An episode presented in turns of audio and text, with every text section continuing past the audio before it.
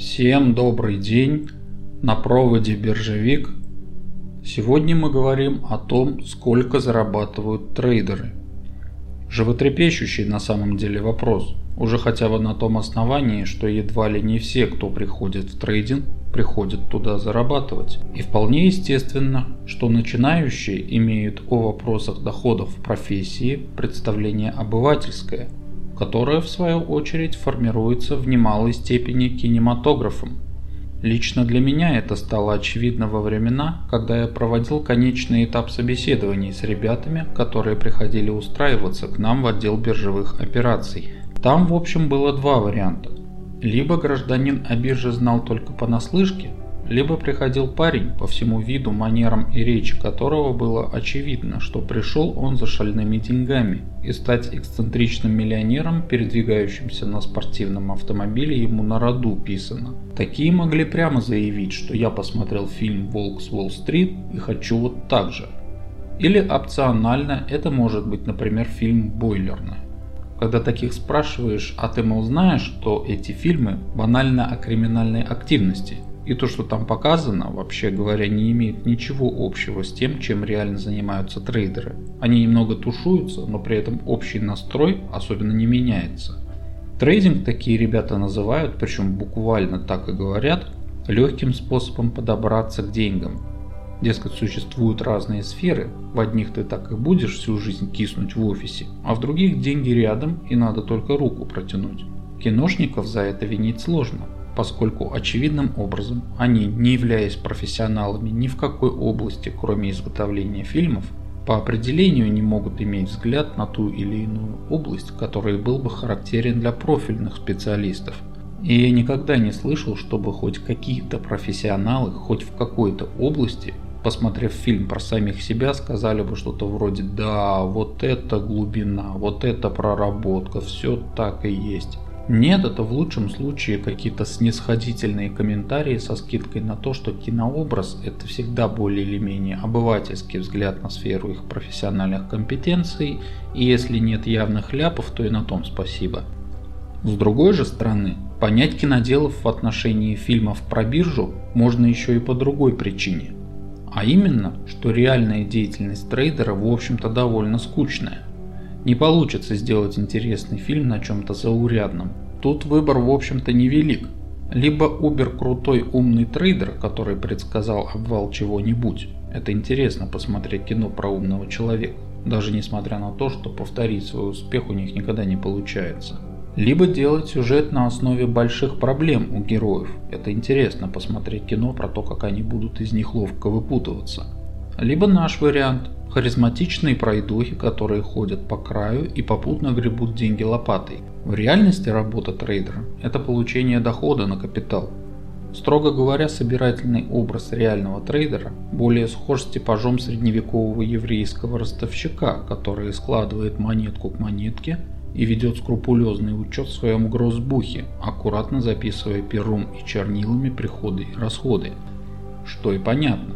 Человек, который работает с деньгами, просто не может быть ветреным и легкомысленным прожигателем жизни, иначе он быстро своих денег лишится.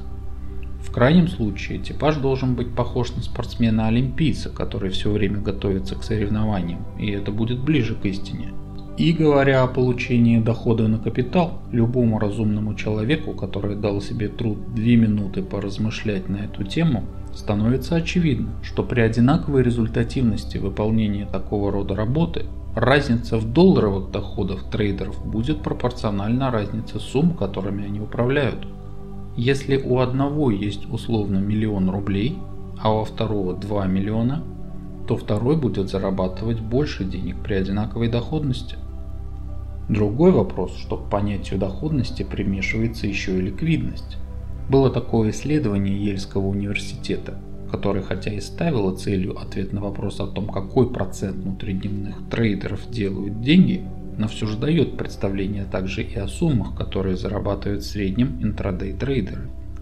То есть, конечно, те интрадей трейдеры, которые вообще хоть что-то зарабатывают, а таких менее 5%. Исследователи взяли все счета и проанализировали все сделки за 1997 год Причем их интересовали только сделки, которые закрывались в тот же день, когда и открывались.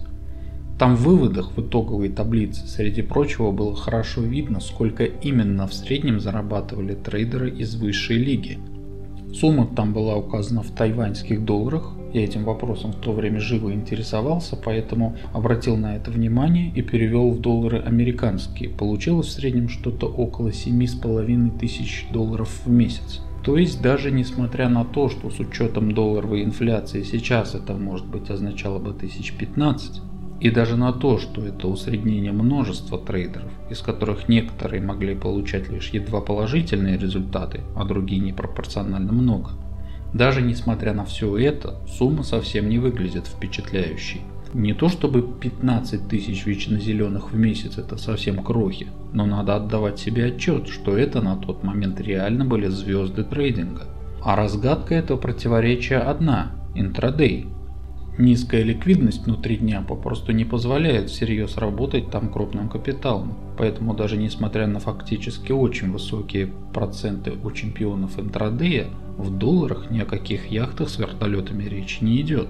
Приблизительно то же самое сейчас можно сказать о современном фьючерсе на индекс РТС. Хотя это хороший большой инструмент, который за последние 10 лет стал уже совсем ликвидным. Но можно обратить внимание, что в конкретную минуту не всегда объем торгов дотягивает даже до 1000 контрактов. А тут надо понимать, что объем-то двусторонний. То есть 1000 контрактов объема – это 500 контрактов покупателей и 500 продавцов.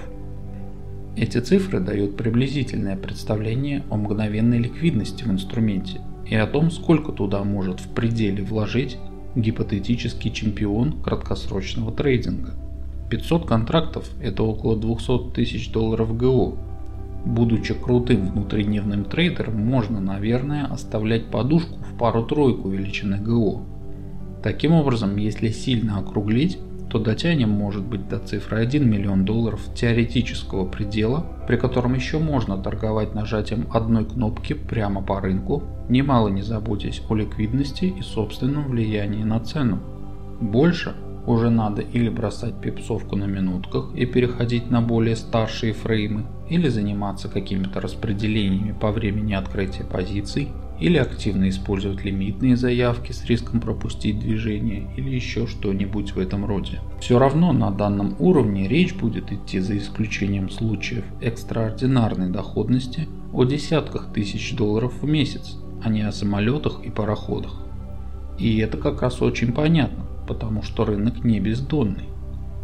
Если учесть, что на московской бирже порядка 9 миллионов счетов, и из них активных где-то миллиона полтора, то даже если лучшие трейдеры составляют, скажем, 1%, то таких, если не финансовых гениев, то серьезных профессионалов наберется никак не меньше 15 тысяч человек. Это немало, и они, конечно же, не могут все до одного зарабатывать суммы с множеством нулей. Хотя бы уже потому, что для того, чтобы зарабатывать столько, кто-то должен столько же терять. А кто на бирже теряет? Когда-то мы тоже задались таким вопросом и взяли отчеты московской биржи об открытых позициях групп участников. А именно этих групп было две – физические лица и юридические лица. Хотя физических лиц существенно больше, в силу меньшей капитализированности их позиции примерно втрое меньше, чем у юридических. Но поскольку групп всего две, то их позиции чисто технически однонаправленными быть не могут так как механика торгов предполагает, что количество купленных и проданных контрактов одинаково. Это означает, что когда физические лица в лонге, юридические в шорте, и наоборот.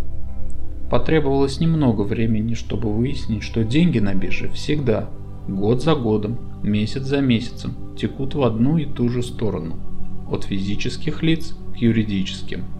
В этом смысле расхожее клише о том, что биржевой банкет как группа обеспечивают физические лица, оказалось полностью подтвержденным. Что в контексте нашей темы означает то, что сколь бы ни была крута группа профессионалов, она чисто арифметически не может делать деньги с большей скоростью, чем их теряют физические лица. Даже несмотря на то, что сами эти трейдеры тоже могут ими являться. А в нашем случае физические лица рассматриваются как группа. А ведь эти люди тоже пришли на биржу совсем не для того, чтобы потерять. И тоже читают те же самые умные книжки, сидят на тех же самых форумах, смотрят на тот же самый график, исповедуют похожие заблуждения и вообще сами не прочь заработать. Денежный поток от них в сторону профессионалов существует, но он был и будет ограничен. Теперь, обрисовав примерно как и по каким правилам деньги приходят на биржу и распределяются между участниками, попробуем примерно посчитать, на что может рассчитывать рядовой усредненный трейдер Вася. Вася хороший трейдер. Он умеет торговать и управлять деньгами инвестора в размере 100 миллионов рублей. В российских реалиях нормальная сумма. Больше от одного инвестора получить не так просто. А несколько инвесторов – это врагу не пожелаешь. Несколько инвесторов – это в чистом виде песня «Если б я был султан». С одной стороны хорошо, ибо расширяется бизнес.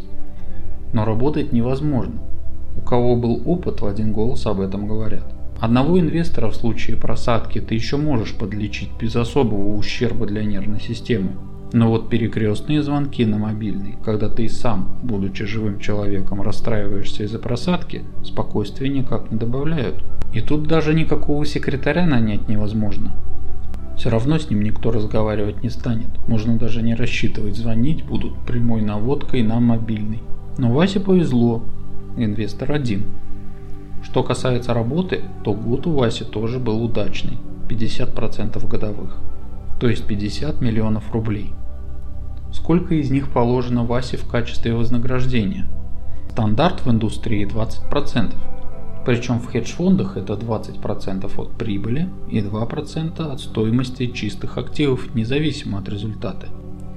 Только если ты не фонд, будет очень проблематично объяснить инвестору, что он тебе будет должен платить, даже если ты его деньги потеряешь.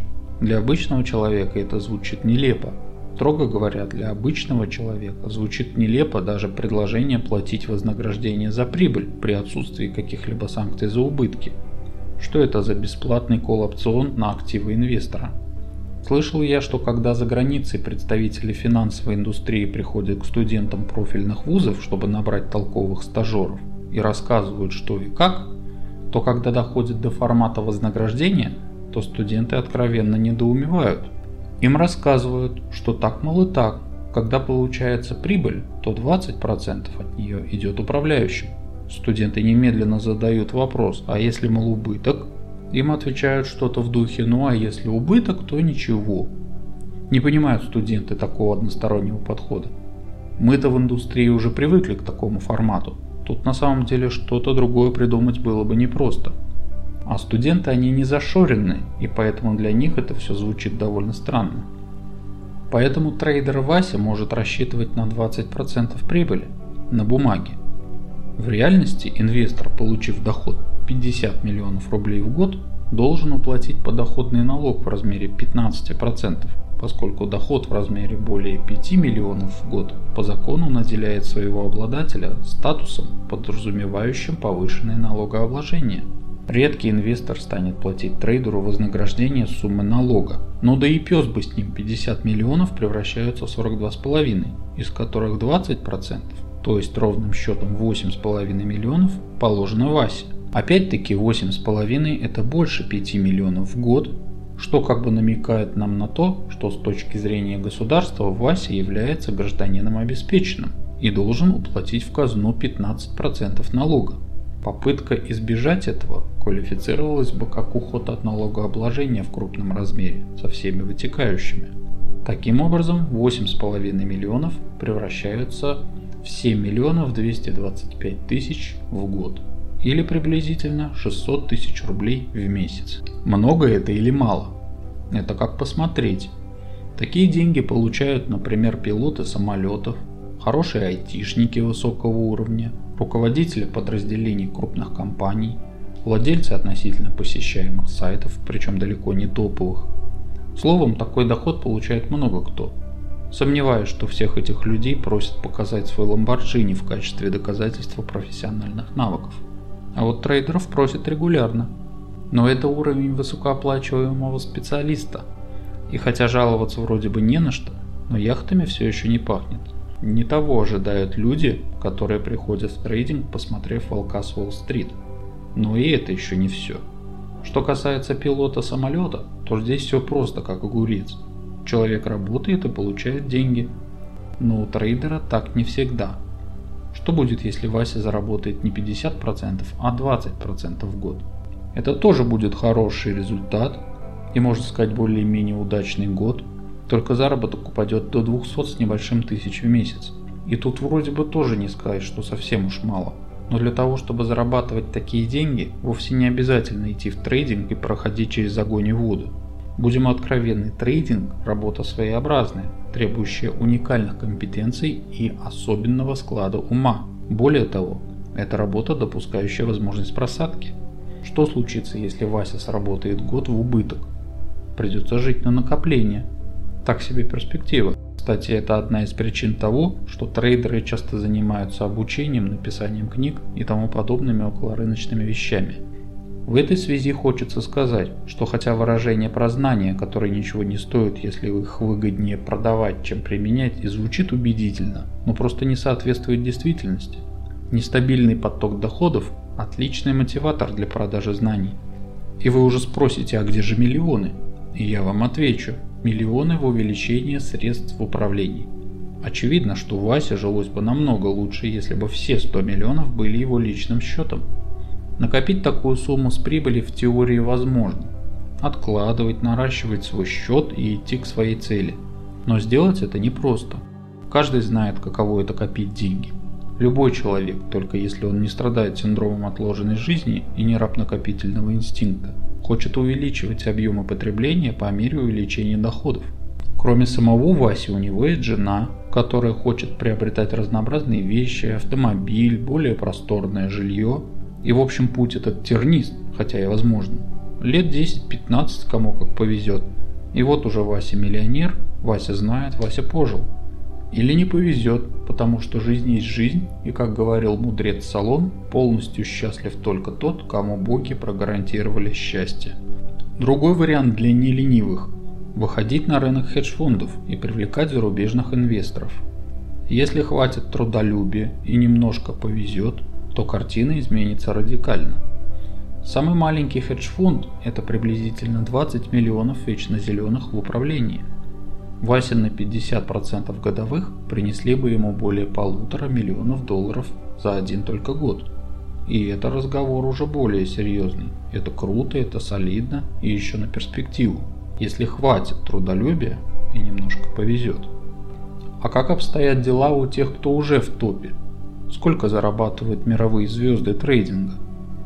В этом смысле полезно посмотреть на магов рынка Швагера. Хотя его интервьюируемые американцы, но США очень особенная страна в том, что касается финансовой индустрии. Учитывая, что самая развитая она именно там, лично я не сильно бы удивился, если бы выяснилось, что лучшие трейдеры в мире проживают в Америке.